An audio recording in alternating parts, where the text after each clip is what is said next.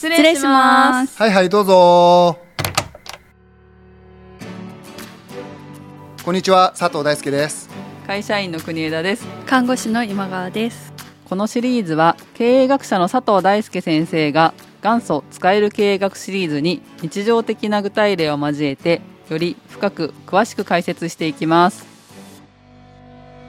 今日は前回の続きで進展と発展についてっていうことで、まあ、そもそもイノベーションって何だっただろうかっていうお話なんですけれども、はい。そうですよね、はい、前回もねイノベーションみたいな話を少しこうしていて、はい、今回はそのイノベーションそもそも何なのっていうね、あの前回の話を簡単にちょっと思い出していただくと、まあ、イノベーションつまり新しい起業家のね仕事っていうのは新しいビジネスを起こすことなんだよねそれで社会を良くしていくことなんだよねみたいな、うん、まあ、そんな話をしたんですね。はい、でキーワードとしては進展と発展は違うんだみたいな。うんまあ、そんなところがキーワードだったかなって思うんですね。はい、ちょっとこれを突っ込んで今日は考えていきたいなって思っていて、うんうん、最初に一つちょっと具体例からね今日はお話ししようかなと思うんですが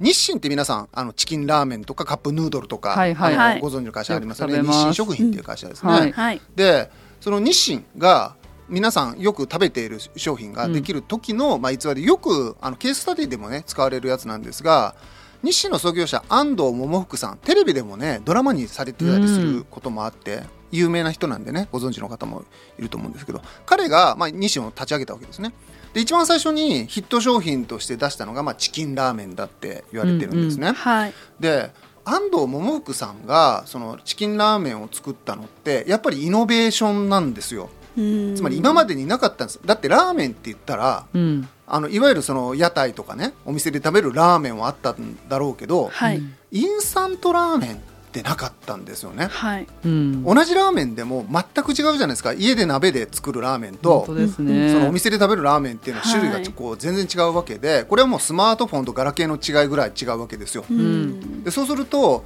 どうやってねこんなチキンラーメンみたいな画期的なアイデアを出せたのかって気になるじゃないですか。気になります、でその時の逸話でじゃあ安藤さんってなんでこんなものを作ろうと思ったかっていうとこれテレビとかでね見たことある人はその描写もね見たことあると思うんだけど家の裏側に小屋建ててそこで実験してるんですよね。でお湯とかで炊いたら、まあ、麺がちゃんとね普通のラーメンの麺みたいに戻るような、まあ、乾麺を開発したいということでいろいろ実験試行錯誤をして、まあ、チキンラーメンっていうのをこう作るところに行くんだけど、はい、そもそもなんでこんなものを作ろうとしたかって話なんですよね。でそれは戦後すぐの時代だったから、まあ、戦中戦後の食糧難からやっぱね彼の考えとしては経済も文化もね芸術にしても結局やっぱり食がまず満たされてないと成立しないよねと。まあ、みんな貧しくて食えない時代だったから、まあ、食こそが全ての基本だっていうふうにこう思ってたと。はい、だからこそ、まあ、自分がね理事長を務める信用組合がまあ倒産したっていうのもあってそれをきっかけに起業しようということで人々の食に関わる仕事を始めようと思ったんです。つまり何の技術もなかったし社会的課題を解決すると思いだけで始めてるってとこがすごいとこなんですよね。はい、でそうすると何が必要かっていうと今言ったようにまあ実験を繰り返したりしながらねこう作るということをやるわけなんだけど、はい、チキンラーメンを作る時にコンセプトがやっぱりありました、はい、今言ったように食が基本だから基本となる食としてはやっぱり美味しくないとまずダメですよね、はい、だって食べないですから、うんうんうん、で安藤さんは町のその屋台とかのラーメンに行列をなしてるのを見て日本人ってラーメン好きだよねっていうのは感じていたと、だからやっぱラーメンだったらみんなその食べるだろうっていうことでじゃあ食を担保するためにはラーメンで行こうっていうふうにこう思ったって言われていて、でそれもやっぱり美味しい人気があるからっていうところが大事ですよね。で同時に屋台じゃないっていうところから言うとやっぱ保存性が効くってことですよね。やっぱ家で食べれるっていうことがとても大切でそのいちいち店にね出していって、まあ、人件費もかかるから若干外食って割高じゃないですか、はい、あそれに比べて家で簡単に食べれるっていうことが大事だから保存性があること。同時に調理も簡単じゃないとやっぱラーメン屋ではない、ね、家庭で作るわけだから、まあ、簡単なことが大事でもちろん合わせて値段が安くないとやっぱみんな基本としては買えないわけで、うん、価格が適正であることもとても大切。で当時の条件としては衛生的で安全であることもとても大切、はい、まあ、ここら辺がまあ条件になったわけですよね、うん、これらは思いつきじゃないんですよ。その時代背景から貧しくって食べるのにも困るような状況があって値段が高かったら誰も買えなくってでも栄養があって安心安全なものっていうのを求めざるを得なかったわけですよね。でこれを追求していろいろこう実験をして、まあ、乾麺を開発していくわけなんだけど、うん結果としてできたのが1958年チキンラーメン。チキンラーメン当初は水を鍋に入れてあの煮るタイプだったんですね、はい。今お湯かけるだけですけど、はい。うんだからそういうふうないわゆる袋麺っていうやつを初めて世界でねこうイノベーションですよ。起こしたわけですよ。はい。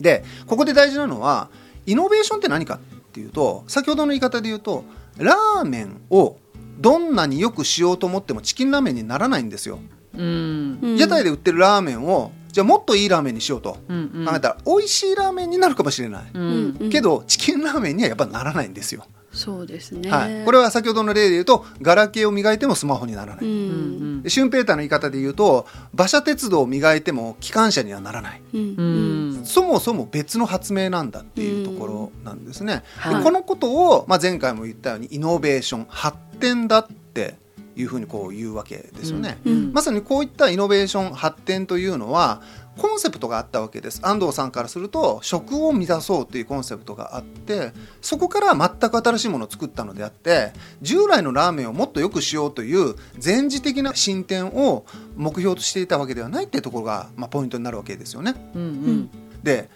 日清をね今回例に挙げてるのには実は理由があってねはい。日清ってすごいんですよもう一回イノベーション起こしてるんですよね。うんでこれすごいなと僕思う理由なんだけど、うんその後に皆さんもっとご存知のカップヌードルってやつもう一回作るんですよ。はいうんで今の理屈から言うと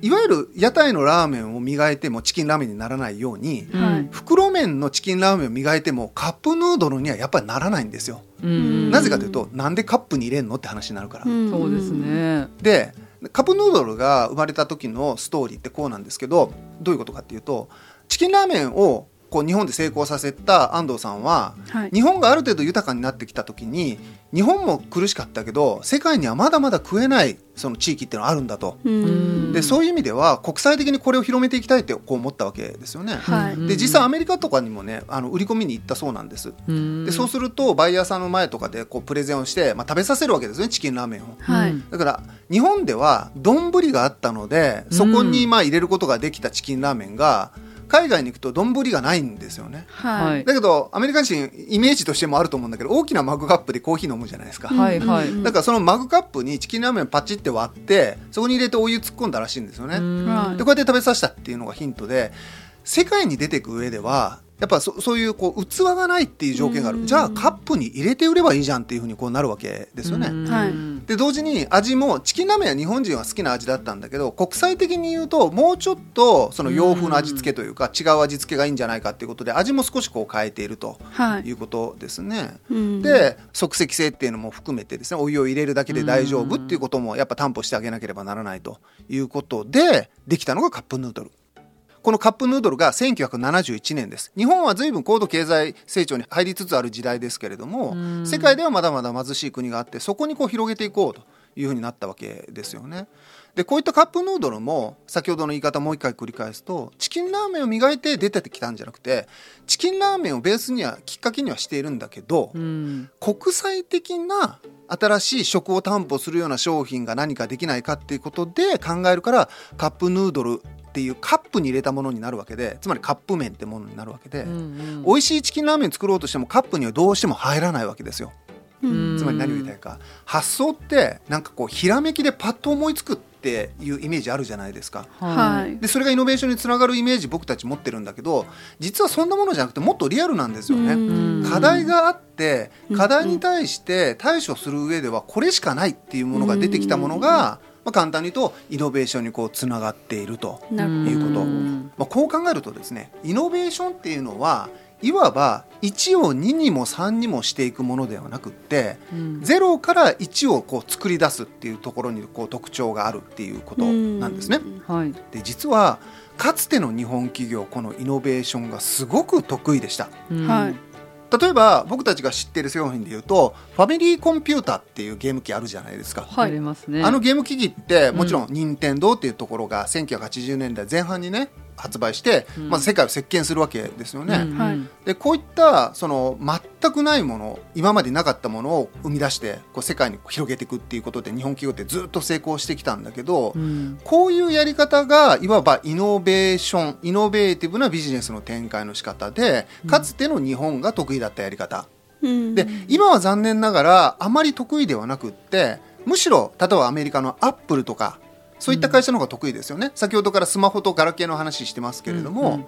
ガラケーを磨いてもスマホにならないようにスマホっていうのはやっぱり全く新しい商品だったわけです。こういったイノベーションをやるのが、まあ、アップルの得意技みたいなところがあるわけですよね。はい。で一方で日本企業はじゃあ何してるかっていうと例えばソニー。ソニーってね昔ねウォークマンとか、うん。イノベーティブな製品作ってたんですけど、はい。今の時代は実は逆で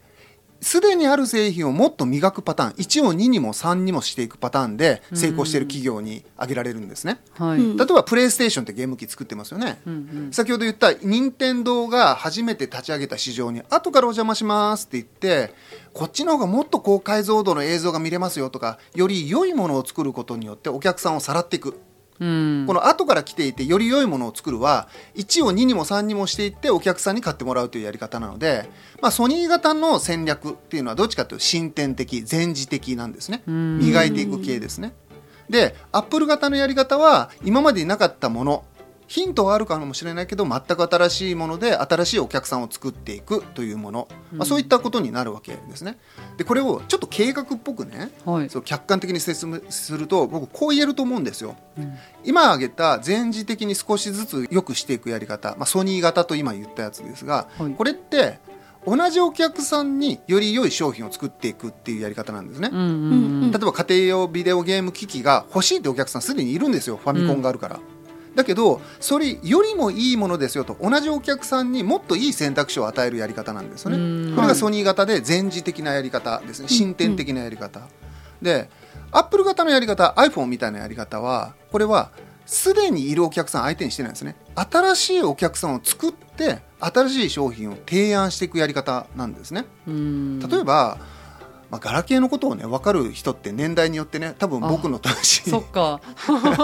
あのスマホしか知らない世代もね 今大学生にねスマ、はい。あのガラケーの話してもあんまり響かないんですけど。聞いていただいてますよね、はい。そういう年代の方にも。はい、あの分かっていただく方も多いかなと思うんですがガラケーで満足してたじゃないですか当時。もう十分すごいと思ってました。もう僕液晶がカラーになった瞬間、うん。もうこれすげえなって思った覚えあるんだけど、写真まで撮れちゃった。はい、もうこれ以上ないなって思ってたのに、はいうんうんさらにスマホが出てきたんですよ。うん。でスマートフォンの特徴はアプリが入るですよね。はい。でタッチパネルができるっていうこと、はい。だからまあネットサーフィンとかもできやすくなってきたってことで、うん。まあ、これどっちかというと小さなパソコンですよね。アプリ入れるようなうん。OS を使うわけですから、はい。つまり携帯電話ではないんですよね。ううんん。スマートフォンなんです。つまり小型携帯端末っていう感じです。うんうん。ってことはどういうことかっていうとガラケーを磨いてもスマホにならない。うん。つまりガラケーっていうお客買ってくれてるお客さんにスマホってもっといいガラケーが出たよって言ったっていやこれでいいですってなっちゃうんですよ、うんうんそもそもスマホ高いですから普通のガラケーより。うんうん。けど iPhone がやったやり方はもうガラケーで満足してるからそのお客さん相手にしませんと。全く新しい商品が出ました、うん。でそれがスマートフォンですっていう売り方をしたんですよね、うんだから例えば、まあ、アップルの iPhone がそのデファクトスタンダード、まあ、と特化化になった商品なんだけどはいアップル製品としてみんな最初買ってたと思うんですよ、はいうんつまりは端末として買ってた節があって、うん。そもそも iPhone って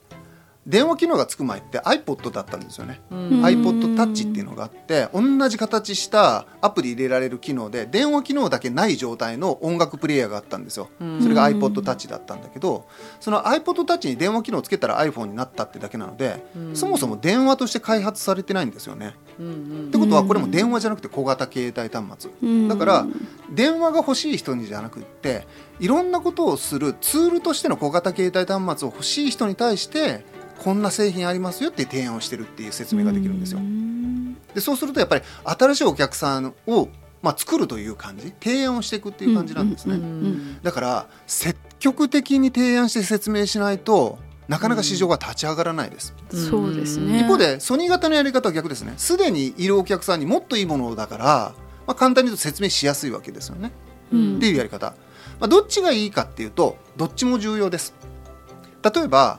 ソニーのやり方はすでにお客さんがいる市場で後から行くっていうやり方なのでやっぱ製品をより良くしていく機能があるわけですよねソニー型のやり方には。はい。だから今までのやつよりもいい製品が欲しいなってお客さんがいる市場であればソニー型のより良い製品を作るやり方がいいと思うんですよ。はい。ところがもうそういう商品が、まあ、衰退期って言いますけど陳腐化しちゃってもういらないなっていう風になってたりするとはい。次の商品がやっぱり欲しくなる。例えばさっきのガラケーの例で言うとガラケーはもう行き着いちゃってたんですよね。もうこれ以上磨きようがないっていうところになってたわけです、うんうんでそうするとそれをより磨いたところで買い替え需要しかもう生まれないみたいな感じになるわけですね、ん。ですからそれを磨いてももうその先がないっていう状態になるわけですようんだからこそ全く違うものが求められつつあった時にアップルが iPhone を出したっていう感じなんですよね。うんというやり方でそのタイミングが違うとも言えるかもしれないです。うん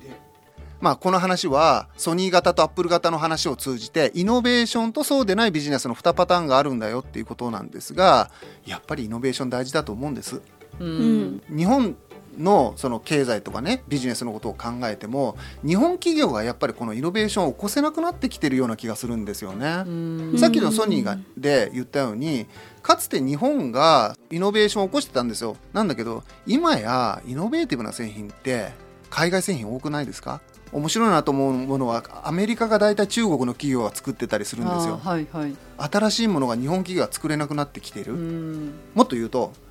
部品は日本製だったりするんですよね。できることたくさんあるんだけどやりたいことがない国になっちゃった気がするんです。でそうするとこんな完成品だったら面白いなっていうアイデアこそが実は一番ビジネスになるわけでうん。確かにいい部品作ればいいんだけど部品だけで商品にならないからまあ利材はそんなに高くないわけです。やっぱりビジネスで一番儲かるのは完成品を作るところなわけででそういうことを考えるとやっぱまさに日本に今求められていることこそがイノベーションを起こす力なんじゃないかな。つまりアップル型の iPhone を生み出すような発想力0から1を生み出すようなことで新しい製品高くても欲しいなって思うものをこう作っていくのがとても大切なんじゃないかなっていう、まあ、そこら辺が大事なんじゃないかなっていうのが、まあ、この話のまとめと。いうことで、まあ、発展と進展の話からねイノベーションがとても大切な時代ですよねというところのお話でした。なんかこうイノベーションっていうのが従来型のものではなくって全く新しいものをこう生み出すっていうところがま大事だっていう話なんですけど、今の時代ってそういうのって気づけばたくさんありますよね。なんかそうなんですね、はい。でそれはやっぱ社会が成熟化してくると、うん。既存の商品っていうのがすぐ陳腐化しちゃうんですよね、まあ、簡単に飽きられちゃって、うん。はい。同じものをよより良くしても売れないっていう期間がこう短くなってすぐ来ることになっちゃったと。うん。だから次から次へと新しいイノベーションを起こさないと商品が売れないっていうことなんですよね。はい、うん。でこれって言い方あ適切かどうかわかんないですけど僕真面目な人にはイノベーション起こせない気がするんですよ。うんうん。例えばねガラケーが市場席巻してる時代にねうん。ガラケーに似てるけどガラケーとは違う小型端末作りたいってなんでスティーブ・ジョブズが思ったかあ、うん。アップルの創始者ですね、うんあのうん。iPhone を作ったという、まあ、張本人ですけども思ったかっていうと彼はもともとマッキントッシュとパソコンを作っていて、うん。コンピューターを作ることに興味があった人ではい。だからコンピューターみたいな小型携帯端末ガラケーみたいに手に持っているものを作れたらいいなって勝手に思ったんですよね。うん。もし真面目で勉強できる人だったらまずガラケー研究したと思うんですよ。うんうん。でもっといいガラケーをその上に積み上げよう、つまり勉強して積み上げるってことをやったはずなのに、彼はガラケーなんか目もくれずにはい。自分の作りたいものを勝手に作ってたら気がついたらスマートフォンに行き着いてたってだけの話な気がするんですよね。うん。つまり不勉強であることの重要性がそこに隠れてるような気がするんですよ。でこれって日本人ちょっと苦手じゃないですか。うん。なんか自分のわがままを押し通す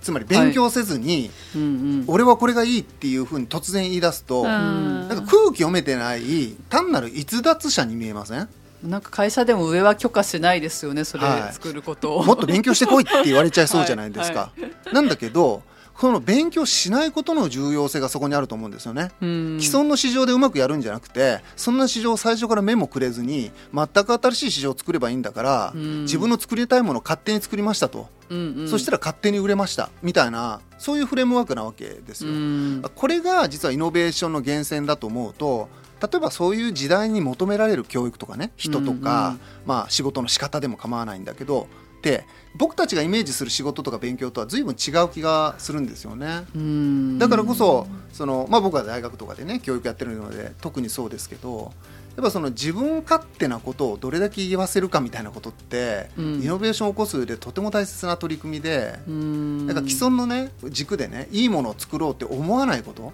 うん。俺はこれが好きだみたいなことを勝手に自己中にこう考えていく力うんみたいなものがイノベーションの源泉なんだろうなっていう風な、感じがするんですよね。なるほど。昔の人はそういうのを、まあ、個人のそういう思いを大事にしてわがままだったっていうところなんでしょうかね。はい。だから基礎がない時代は楽だったと思うんですよ。うん。勉強すべき商品が例えば戦後すぐで電化製品ってなかったじゃないですか。なるほど。ですよね。だからゼロから作らざるを得なかったんですよねうん。当時の人たちは。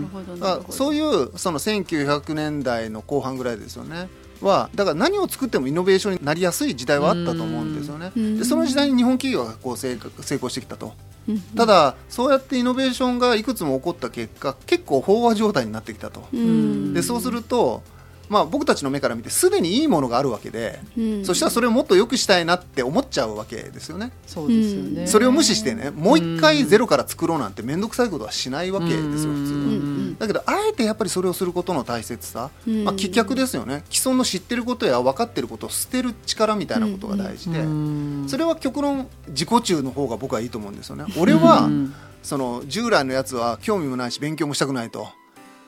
俺はこれが作りたいんだみたいなことが多分イノベーションの源泉になってる気がするっていうかね、うんうん。なんかそういう姿勢も、まあ、一つは大事なのかなっていうこう知見かなと思いました。